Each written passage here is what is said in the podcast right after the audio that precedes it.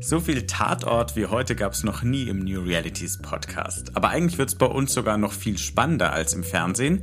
Denn was da in Serien und Filmen meist zu sehen ist, ist technisch gesehen ziemlich altbacken, verglichen mit der tatsächlichen Ermittlungsarbeit.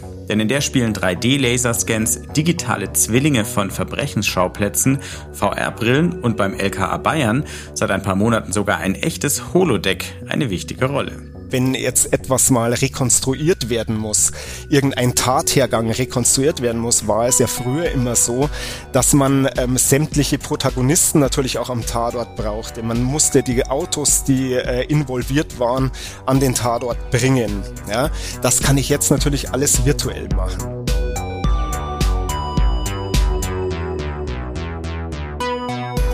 Hi und willkommen mal wieder zu New Realities, dem Podcast von 1C9 und dem XA Hub Bavaria. In dem Podcast wollen wir euch neue Realitäten vorstellen, also Projekte, Ideen, Konzepte und Produkte in Virtual, Augmented und Mixed Reality, kurz gesagt in Extended Reality. Ich heiße Wolfgang Kerler, ich bin Chefredakteur von 1C9 und mein heutiger Gast ist Ralf Breker vom Bayerischen Landeskriminalamt. Dort leitet er die forensische Medientechnik, was in der Praxis bedeutet, dass er immer auf dem neuesten Stand ist, was technologische Entwicklungen zum Beispiel im Bereich XR angeht. Und er überlegt, ob sich diese auch einsetzen lassen könnten, um Polizei, Staatsanwaltschaften und Gerichte bei ihrer Arbeit zu unterstützen. Mit seinem jüngsten Projekt, dem Holodeck, hat er ein technisches Setup geschaffen, das sogar international für Aufsehen sorgt und die Polizei schon jetzt ins Metaverse katapultiert. Ein wirklich interessantes Gespräch über ja auch Mord und Totschlag, vor allem aber über innovative Technik, um solche Verbrechen aufzuklären. Los geht's. Ralf, herzlich willkommen zum New Realities Podcast. Äh, zum ersten Mal haben wir die Staatsgewalt sozusagen dabei. Es freut mich sehr. Ja, hallo Wolfgang, freut mich auch sehr.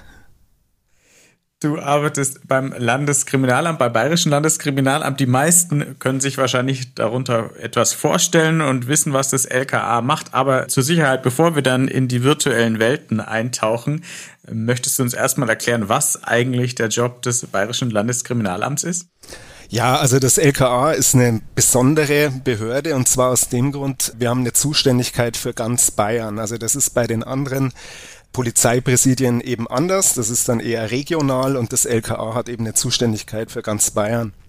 Das LKA ist sozusagen eine Servicedienststelle für die anderen Präsidien. Das heißt, wir unterstützen und beraten mit unserer speziellen Expertise eben diese externen Dienststellen bei teils äh, Schwerstverbrechen.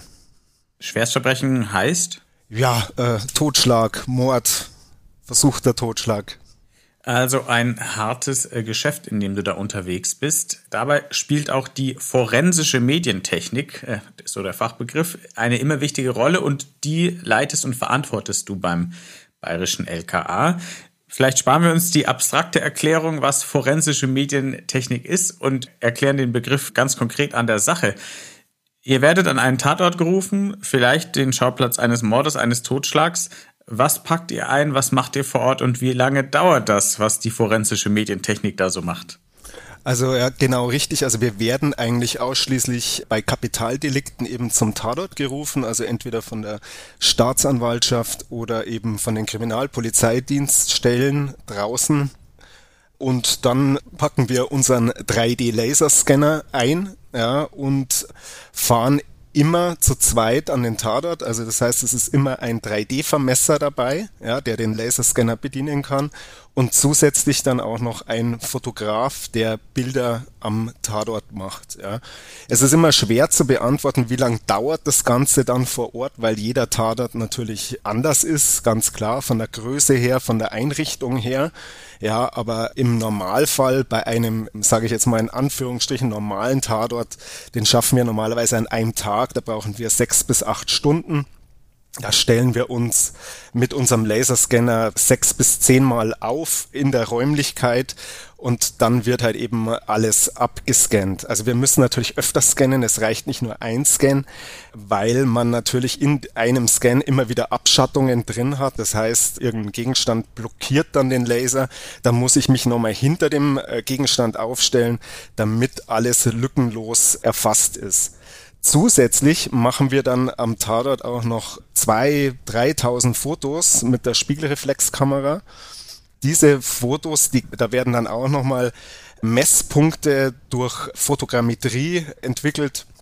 Und ähm, so komme ich dann eben zu einem 3D-Modell. Das wird dann später dann eben im Büro gerechnet.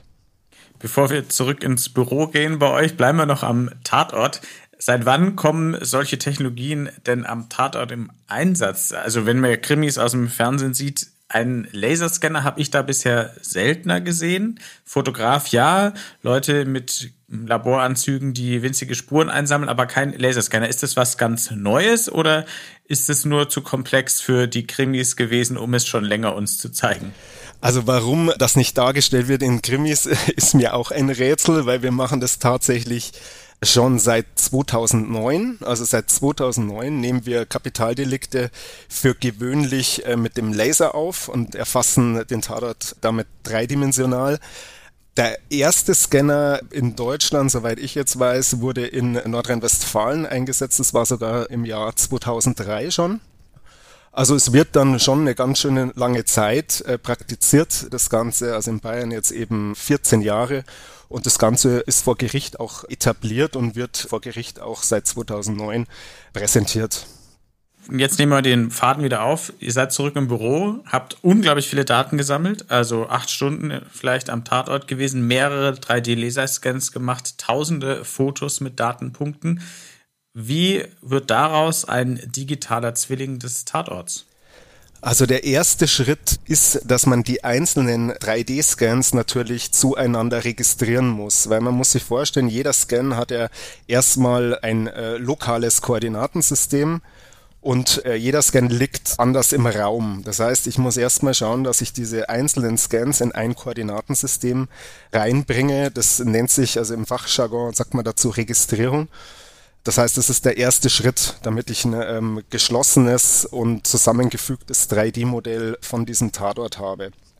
Und im Anschluss gehe ich dann in eine fotogrammetrische Software. Also wir verwenden hier ähm, äh, Reality Capture. Die sind inzwischen Teil von Epic, von Unreal, von der Game Engine. Und darin verarbeiten wir dann sowohl die Laserscans als auch die Bilder, die wir gemacht haben die Bilder erfüllen nicht nur den Zweck, dass wir mehr Messpunkte generieren. Ich bin natürlich mit so einer Kamera auch deutlich flexibler am Tatort und kann da auch mal unterm Tisch zum Beispiel fotografieren und Messpunkte generieren. Also das ist aber nur der eine Punkt. Der zweite Punkt ist, äh, mit diesen Bildern, die ich am Tatort gemacht habe, kann ich dann in einem späteren Schritt in Reality Capture auch die Textur generieren. Das heißt, wir generieren dann nicht nur ein topografisch hochgenaues 3D-Modell, sondern wir haben auch ein gestochen scharfes 3D-Modell von der Textur her. Das heißt, die Bilder werden als Textur verwendet und das ist natürlich ganz, ganz wichtig für die, für die äh, Ermittler und die Spurensicherer. Jetzt geht es nicht nur darum, in den Ermittlungen, vermutlich, ich bin Laie, ich habe noch nie ermittelt, aber ähm, den Tatort, wie man ihn auffindet, zu untersuchen, sondern es geht ja auch darum, einen Tathergang zu rekonstruieren, in dem Menschen dann eine Rolle spielen, die sich auch an diesem Tatort bewegen. Wie bringt ihr denn diese Personen in das digitale Abbild des Tatorts oder kommen die gar nicht vor, weil der zu anderen Zwecken dient? Also was wir ja hier bei uns im Sachgebiet 212 forensische Medientechnik haben, ist ein fotogrammetrischer Full-Body-Scanner. Ja? Das heißt, ähm, das ist ein großes Gerät, da sind 70 Kameras drin verbaut. Und äh, da kann man sich dann eben in diesen Scanner reinstellen und da wird dann einmal ausgelöst, also alle 70 Kameras werden auf einmal aufgelöst und dann wird ein 3D-Modell von dieser Person erstellt, die sich darin befindet. Dann wird das Ganze berechnet und da wird ein 3D-Avatar draus berechnet und ich kann diesen Avatar dann auch riggen. Das heißt, ich kann ein virtuelles Skelett in diesen Avatar einbauen. Und was wir zusätzlich dann auch noch haben, ist ein Motion Capture System. Das heißt, wir können dann diese Personen, die können sich dann auch in der virtuellen Realität bewegen und werden durch und äh, die Bewegung, die wird eben über dieses Motion Tracking äh, System in die virtuelle Realität übertragen. Werden da auch mal Verdächtige digitalisiert oder kann man die dazu nicht nötigen, Weil ich meine, diese klassischen, ich weiß gar nicht, ob es die in Deutschland davon gibt, diese klassischen Fotos, wenn man äh, verhaftet wird, die kennen wir. Kann man die auch in den Körperscanner stecken oder muss es da dann doch Avatare tun? Das können wir natürlich machen, haben wir bisher aber tatsächlich noch nicht gemacht. Also wir scannen uns derzeit selbst ein. Also wir kommen da sicherlich äh, äh später noch dazu, weil wir eben auch so eine Multi-User-Anwendung haben und gehen mit verschiedenen Kollegen halt eben in die Szene Bisher haben wir noch keine Tatverdächtigen oder Zeugen eingescannt. Das kann aber in Zukunft durchaus auch mal möglich sein, dass wir das machen, wenn wir es brauchen. Dann kommen wir doch gleich darauf zu sprechen, was du schon angedeutet hast. Jetzt habt ihr dieses digitale virtuelle Abbild äh, des Tatorts, habt vielleicht die Ermittler, die ermittelnden Personen auch eingescannt und als Avatare. Und Dadurch wird natürlich dieser Tatort auch virtuell begehbar, wenn vielleicht die Spurensicherung vor Ort schon längst abgeschlossen ist. Und um das möglich zu machen, da habt ihr am LKA ein eigenes Holodeck eingerichtet. Das heißt tatsächlich wie bei Star Trek. Was steckt da für Technik drin und was gibt es dann da für Möglichkeiten zu ermitteln? Also, wie du schon gesagt hast, es heißt Holodeck. Bei der Star Trek-Serie werden ja Hologramme verwendet. Bei uns, wie ich schon sagte, werden natürlich äh, 3D-Modelle äh, verwendet. Ich habe es ja schon ein bisschen angerissen. Also wir gehen ähm, als wir selbst, wir nennen es immer personenidentische Avatare. Wir gehen als wir selbst eben in die Szene rein. Das Ganze ist ähm, eine Multi-User-Anwendung. Das heißt, ich kann mit bis zu acht Leuten im Holodeck an der Szene teilnehmen. Die Räumlichkeit, die ist unterteilt in einen Zuschauerbereich und in einen Anwenderbereich. Das heißt, in den Anwenderbereich, der ist deutlich größer. Ja, da werden, wie ich gerade schon sagte, die Personen äh, motion getrackt und ihre Avatare in der entsprechend in der virtuellen Realität visualisiert. Die Zuschauer, die sind eher passiv. Das heißt, ähm, wir haben da so eine Art Rollenkonzept halt eben auch entwickelt. Ein Anwender spielt den Moderator und kann die Zuschauer durch eine Szene durchsteuern. Ja, und die Zuschauer, die sind nicht hundertprozentig passiv, sondern sie können sich über eine Leap Motion äh, Steuerung, also Leap Motion ist so ein Tracking-System, das die Hände trackt, können sich die über so ein Touchpad, über ein virtuelles durch den Tatort bewegen. Ja, also so viel schon mal zur Steuerung und die Software hat natürlich unheimlich viele Möglichkeiten. Wir können zum Beispiel Messungen am virtuellen Tatort durchführen und nicht nur Streckenmessungen, sondern auch Volumenmessungen, Flächenmessungen, On-Surface-Messungen. Wir können Animationen erstellen direkt in dieser Software in Echtzeit. Wir können sogar den Sonnenstand exakt nachstellen, physikalisch korrekt nachstellen. Nur äh, fürs Verständnis, das heißt, bis zu acht Leute können quasi aktiv ähm, sich darin bewegen. Dann gibt's auch noch äh, Zuschauer und alle haben VR-Brillen die ganze Zeit auf. Genau, alle haben VR-Brillen auf. Ähm, die Zuschauer haben kabelgebundene VR-Brillen auf. Also die ziehen sie sich einfach von oben runter ja, und sitzen ja, und der aktive Anwender, der bewegt sich eben frei, der nutzt ähm, kabellose VR-Brillen und ja, genau. Und wie groß ist das Ganze, die ganze Anlage? Also die Räumlichkeit, die, hat äh, 70 Quadratmeter, ja, wobei der Zuschauerbereich natürlich deutlich kleiner ist als der Anwenderbereich. Das heißt, ihr könnt auch wirklich drin rumlaufen. Man muss nicht teleportieren und mit dem Joystick rummanövrieren, sondern man kann sich wirklich da frei bewegen. Das kommt natürlich immer auf die Größe des Tatorts drauf an. Also ähm, das heißt, wir haben im Anwenderbereich äh, circa 50 Quadratmeter und das deckt natürlich äh, zumeist eine Räumlichkeit ab, eine reale Räumlichkeit, äh, beispielsweise ein Wohnzimmer. Aber es gibt natürlich auch größere Tatorte, da reichen natürlich auch diese 50 Quadratmeter nicht aus und da muss ich mich natürlich dann schon auch mal teleportieren, beziehungsweise muss mal in den Fly-Modus gehen. Also das kommt natürlich schon immer wieder vor. Seit wann ist das Holodeck im Einsatz? Also wir haben das Ganze jetzt released im Juni 2023. Die Entwicklungszeit war circa vier Jahre. Da kommen wir später auch noch drauf. Es ist ja doch ein, ein äh, umfangreiches Projekt, aber wir bleiben noch bei der Ermittlungsarbeit.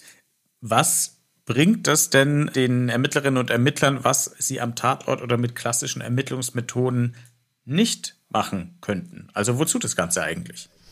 Also es ist äh, natürlich so, erstens mal ist natürlich nicht jeder am Tatort gewesen. Also insbesondere Richter, Staatsanwälte sind natürlich oft nicht am Tatort gewesen und äh, sind durch das Holodeck dann eben in der Lage, den Tatort also hautnah halt einfach auch zu erleben. Ja. Zusätzlich wie ich vorher schon sagte, habe ich natürlich sehr, sehr viel analytische Tools, über diese Software und kann auch im Nachhinein natürlich auch nochmal bestimmte Messungen durchführen oder ein Sachverständiger kann jetzt ähm, Waffensachverständige eventuell mal äh, eine Schusskanalbestimmung ähm, machen und das alles direkt am Tatort oder ein Rechtsmediziner kann eine Blutspritzeranalyse direkt vor Ort, also direkt vor, also im virtuellen Tatort durchführen. Das sind natürlich alles Sachen, das konnte ich so früher nicht, ja. Oder wenn jetzt etwas mal rekonstruiert werden muss, irgendein Tathergang rekonstruiert werden muss, war es ja früher immer so, dass man sämtliche Protagonisten natürlich auch am Tatort brauchte. Man musste die Autos, die involviert waren, an den Tatort bringen. Ja, das kann ich jetzt natürlich alles virtuell machen und das geht natürlich wesentlich schneller. Da äh, füge ich mal entsprechend meine Objekte ein. Es ist alles, äh, ähm, ich, ich kann mit Physik arbeiten. Das 3D-Modell ist hochgenau äh, von der Topografie her und kann dann dann eben entsprechend auch ein Auto, wenn wir jetzt bei dem Beispiel bleiben, mit 60 kmh da entlangfahren lassen. Und das geht ganz, ganz schnell. Ich kann ganz schnell auch Veränderungen durchführen, auch direkt vor Gericht. Wenn gefragt wird, irgendwie können wir das Auto jetzt auch mit 40 kmh fahren lassen, ja, dann können wir das auch mit 40 kmh fahren lassen. Früher war es eben so, dann musste ich praktisch das Ganze nochmal rekonstruieren und musste, ähm, also in der Realität und musste wieder die ganzen Leute zusammen und die Autos dahinstellen und das Ganze nochmal mit 40 kmh durchspielen, die Szene. Und das sind schon enorme Vorteile. Hast du ein ganz konkretes Beispiel für uns, auch einen echten Fall vielleicht, wo diese virtuelle Version des Tatorts, die ja auch Messungen und Simulationen möglich macht, wo die zum Einsatz kam und vielleicht auch Erkenntnisse gebracht hat, die man auf klassischem Weg nicht oder nicht so einfach hätte gewinnen können? Also ich habe da natürlich wahnsinnig viele Beispiele. Das sind natürlich alles jetzt äh, ähm, noch aktuelle äh, Fälle, wo ich jetzt nicht so viel drüber erzählen darf. Aber wir kriegen äh, ein extrem gutes Feedback jetzt vor allem äh, die letzten Wochen und Monate, äh, seit wir das äh, jetzt einfach auch intensiv einsetzen, dieses Holodeck also es sind halt eben auch oft Staatsanwälte mit dabei oder Rechtsmediziner, Sachverständige, die dann am Tatort sind und zu ganz neuen Fragestellungen und Schlussfolgerungen kommen, weil sie eben in dieser Szene drin sind, die sich dann irgendwie, ähm, sieht teilweise dann ganz lustig aus im Holodeck, wenn sich die, die Sachverständigen da bücken und in irgendeiner Nische dann irgendwie was nachschauen, ja. Aber ähm, es ist jetzt, ähm, äh, wird immer deutlicher, dass dieses ähm, Holodeck oder auch die Visualisierung in der virtuellen Realität, was das für einen unheimlich großen Mehrwert hat. Du hast schon immer wieder das äh, Gericht erwähnt. Jetzt wäre meine Frage, wie ist denn die rechtliche Lage? Werden solche Beweisführungen und Schlussfolgerungen, die sozusagen im Holodeck gewonnen wurden, werden die vor Gericht anerkannt? Müssen dann Richter, Zeugen auch ins Holodeck kommen oder kann man das mit VR-Brillen im Gerichtssaal abbilden? Oder ist das alles im Moment nur ein schönes Hilfsmittel und am Ende braucht man doch harte, reale, physische Fakten? Also letztendlich ist es ja so, dass wir diese 3D-Verfahren ja schon seit 2009 einsetzen und das Ganze auch vor Gericht ähm, als 3D-Modell präsentieren. Virtuelle Realität ist ja nur eine andere Visualisierungsform. Es ändert ja jetzt nichts daran, dass die Daten, die wir erheben, knallhart sind, ja, und durch ein ähm, Lasermesssystem aufgenommen sind, wo ich genau sagen kann, okay, ich habe die und die Abweichungen, ja da ändert sich ja an sich nichts dran. Es ist eigentlich im Grunde nur die Visualisierungsform. Natürlich bringt virtuelle Realität ist natürlich doch nochmal was anderes, als jetzt ein 3D-Modell am Monitor zu betrachten. Ja, es ist irgendwie, man, man glaubt eben nach einer gewissen Zeit, vor allem mit so einem digitalen Zwilling, dass man physisch und psychisch tatsächlich halt eben ähm, äh, vor Ort ist.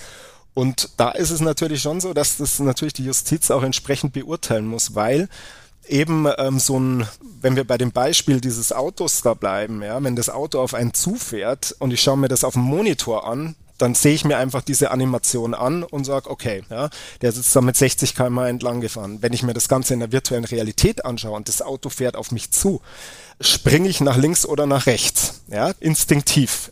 Und virtuelle Realität schafft eben Empathie und Emotion. Und das ist neu. Und das unterscheidet virtuelle Realität auch von der Betrachtung ähm, am Monitor oder ähm, zu Bildern oder zu einem Video. Und das muss sicherlich von der Justiz auch entsprechend halt eben auch beurteilt werden, aber nichtsdestotrotz die Daten, die sind ja sind harte Daten und es sind eigentlich im Grunde die gleichen Daten, die wir vielleicht irgendwann mal zukünftig in der virtuellen Realität zeigen, sind die gleichen Daten wie die, die wir schon seit 2009 vor Gericht zeigen.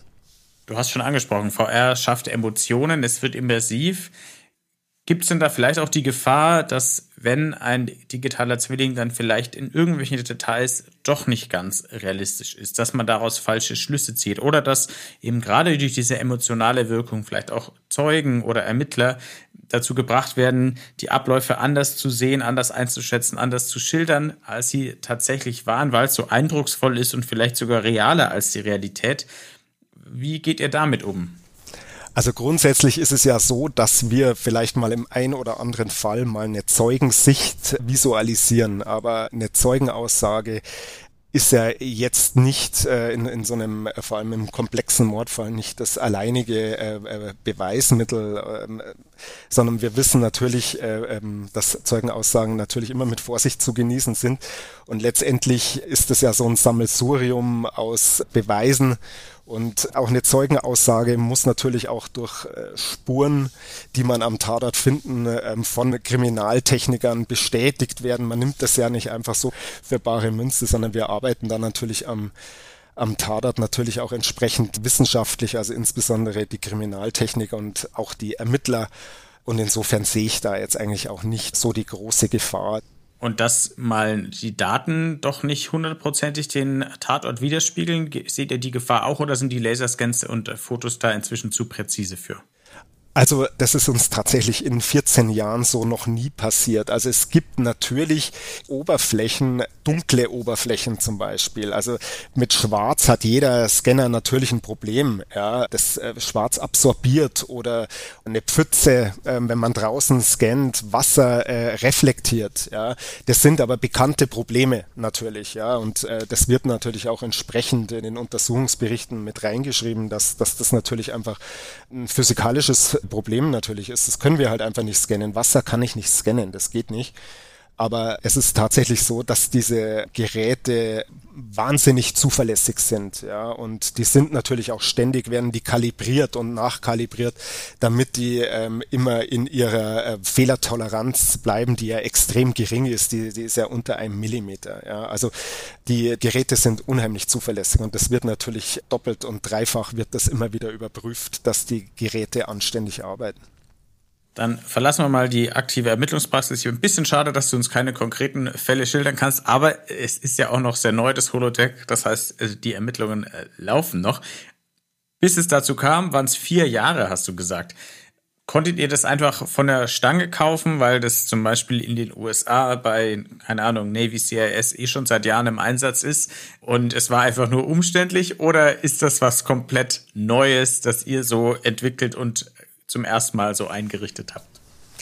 Also das ist tatsächlich etwas ganz Neues. Ähm, also wir haben uns da auch an keiner anderen Polizei irgendwie orientiert, weil es gibt es so tatsächlich nur bei uns in Bayern und entstanden ist das Ganze halt eben so. Wir haben da auch im Bereich virtuelle Realität eine wahnsinnige Expertise inzwischen. Also wir haben damals 2013 schon ähm, angefangen mit den DevKits von, von Oculus zu experimentieren und sind eigentlich auch so äh, die erste Polizei gewesen. Ich glaube sogar europaweit, aber ich kann es jetzt nicht hundertprozentig sagen, die einen Tatort dann auch in der virtuellen Realität umgesetzt haben. Das war damals äh, äh Auschwitz-Birkenau, das wir vermessen haben im Rahmen der Prozesse gegen äh, diese SS-Wachleute. Und da sind wir auch vor Ort gewesen in Auschwitz und haben da eine Bestandsaufnahme gemacht und den Rest haben wir, ähm, was, also die Gebäude, die nicht mehr vorhanden waren, die haben wir dann remodelliert. Und das war eigentlich so das erste Modell, das wir in VR umgesetzt haben, weil wir da eben die Sichten der Wachleute von den Wachtürmen eben visualisieren wollten.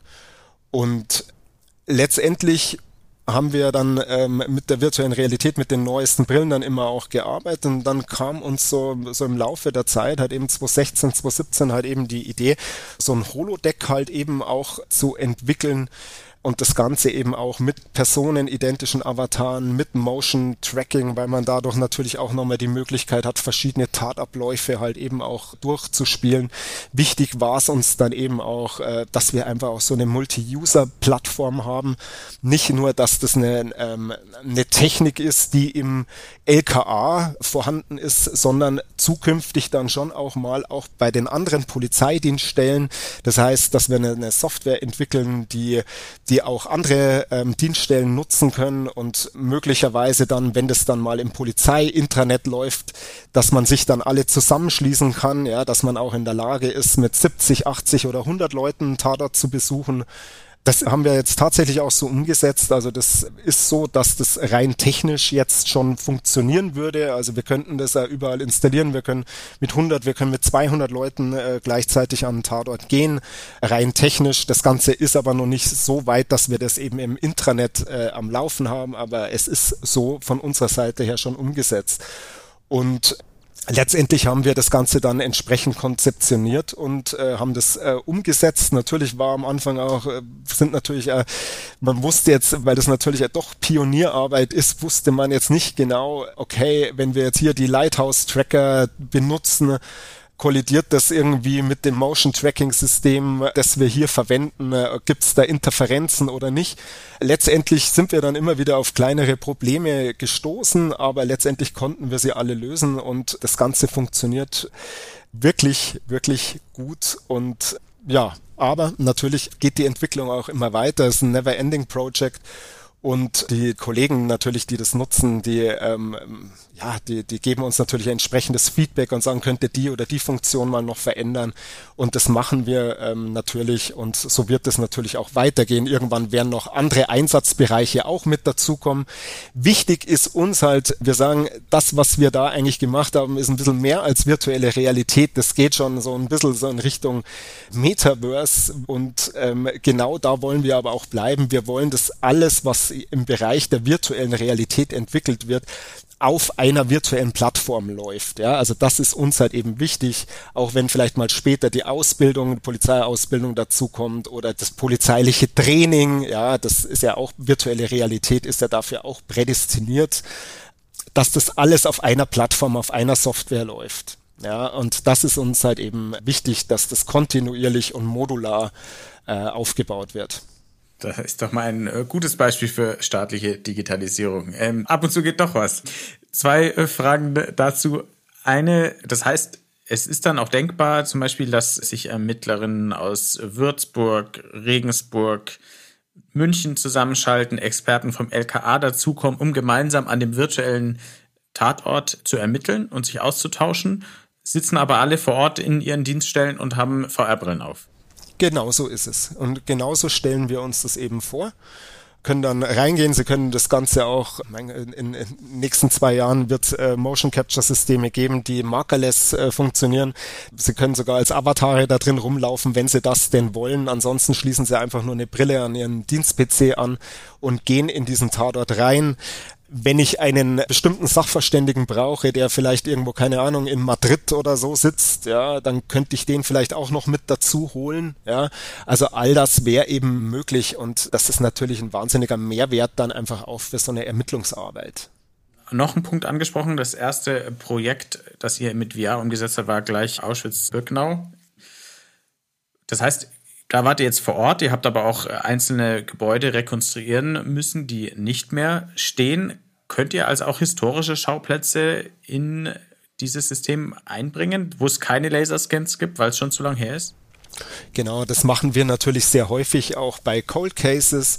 Große Fälle, einen habe ich äh, schon erwähnt. Der zweite sehr große Fall, wo wir ähm, auch den Tatort remodelliert haben, weil es eben schon so lange her war, ist das Oktoberfestattentat gewesen. Auch das haben wir rekonstruiert auf Grundlage von Tausenden von Fotos. Zusätzlich wird aber trotzdem immer noch gescannt, auch bei jedem Cold Case, weil ähm, letztendlich die Topografie hat sich dann häufig nicht verändert, ja, und das wird dann einfach auch mit dem Laserscanner aufgenommen, dass wir die aktuelle Topografie einfach äh, schon mal auf dem Rechner haben. Und dann wird das eben ergänzt mit möglicherweise digitalen Geländemodellen, orthografischen Bildern Teilweise wird dann auch mit den alten Fotos, die damals von der Polizei gemacht wurden, fotogrammetrisch noch gearbeitet, dass ich dann eben auch noch eine Räumlichkeit halt eben in diesen alten Fotos, dass ich da eine räumlich, äh, was Räumliches mit reinkriege. Und es kommt immer wieder vor, ja, dass wir auch ähm, Cold Cases rekonstruieren. Und das ist halt immer eine Kombination aus 3D-Modellierung ja, und 3D-Scan und Fotogrammetrie. Eine Abschlussfrage habe ich noch. Vorher schiebe ich aber noch eine kleine ein. Du hast gesagt, ihr habt da schon sehr früh angefangen, auch schon mit dem DevKit von Oculus, heute Meta, wer sich nicht mehr erinnern kann. Und bist du VR-Gamer und hast dann gesagt im LKA, wir sollten das auch mal ausprobieren oder wer hat da den, den Anstoß gegeben? Ja gut, ich äh, habe ja Geomedientechnik studiert. Ich habe meine Diplomarbeit damals im Bereich 3D gemacht. Also ich bin schon immer natürlich sehr 3D-affin gewesen. Natürlich habe ich auch das ein oder andere Spiel äh, gespielt, äh, wie ich jünger war. Es ist natürlich so, dass ähm, ich als Leiter der forensischen Medientechnik natürlich auch up-to-date sein muss und, und ich schaue natürlich auch, klar, es ist ja auch natürlich sowohl berufliches als auch privates Interesse, was passiert da im äh, Bereich 3D, äh, VR, im Bereich der Medientechnik.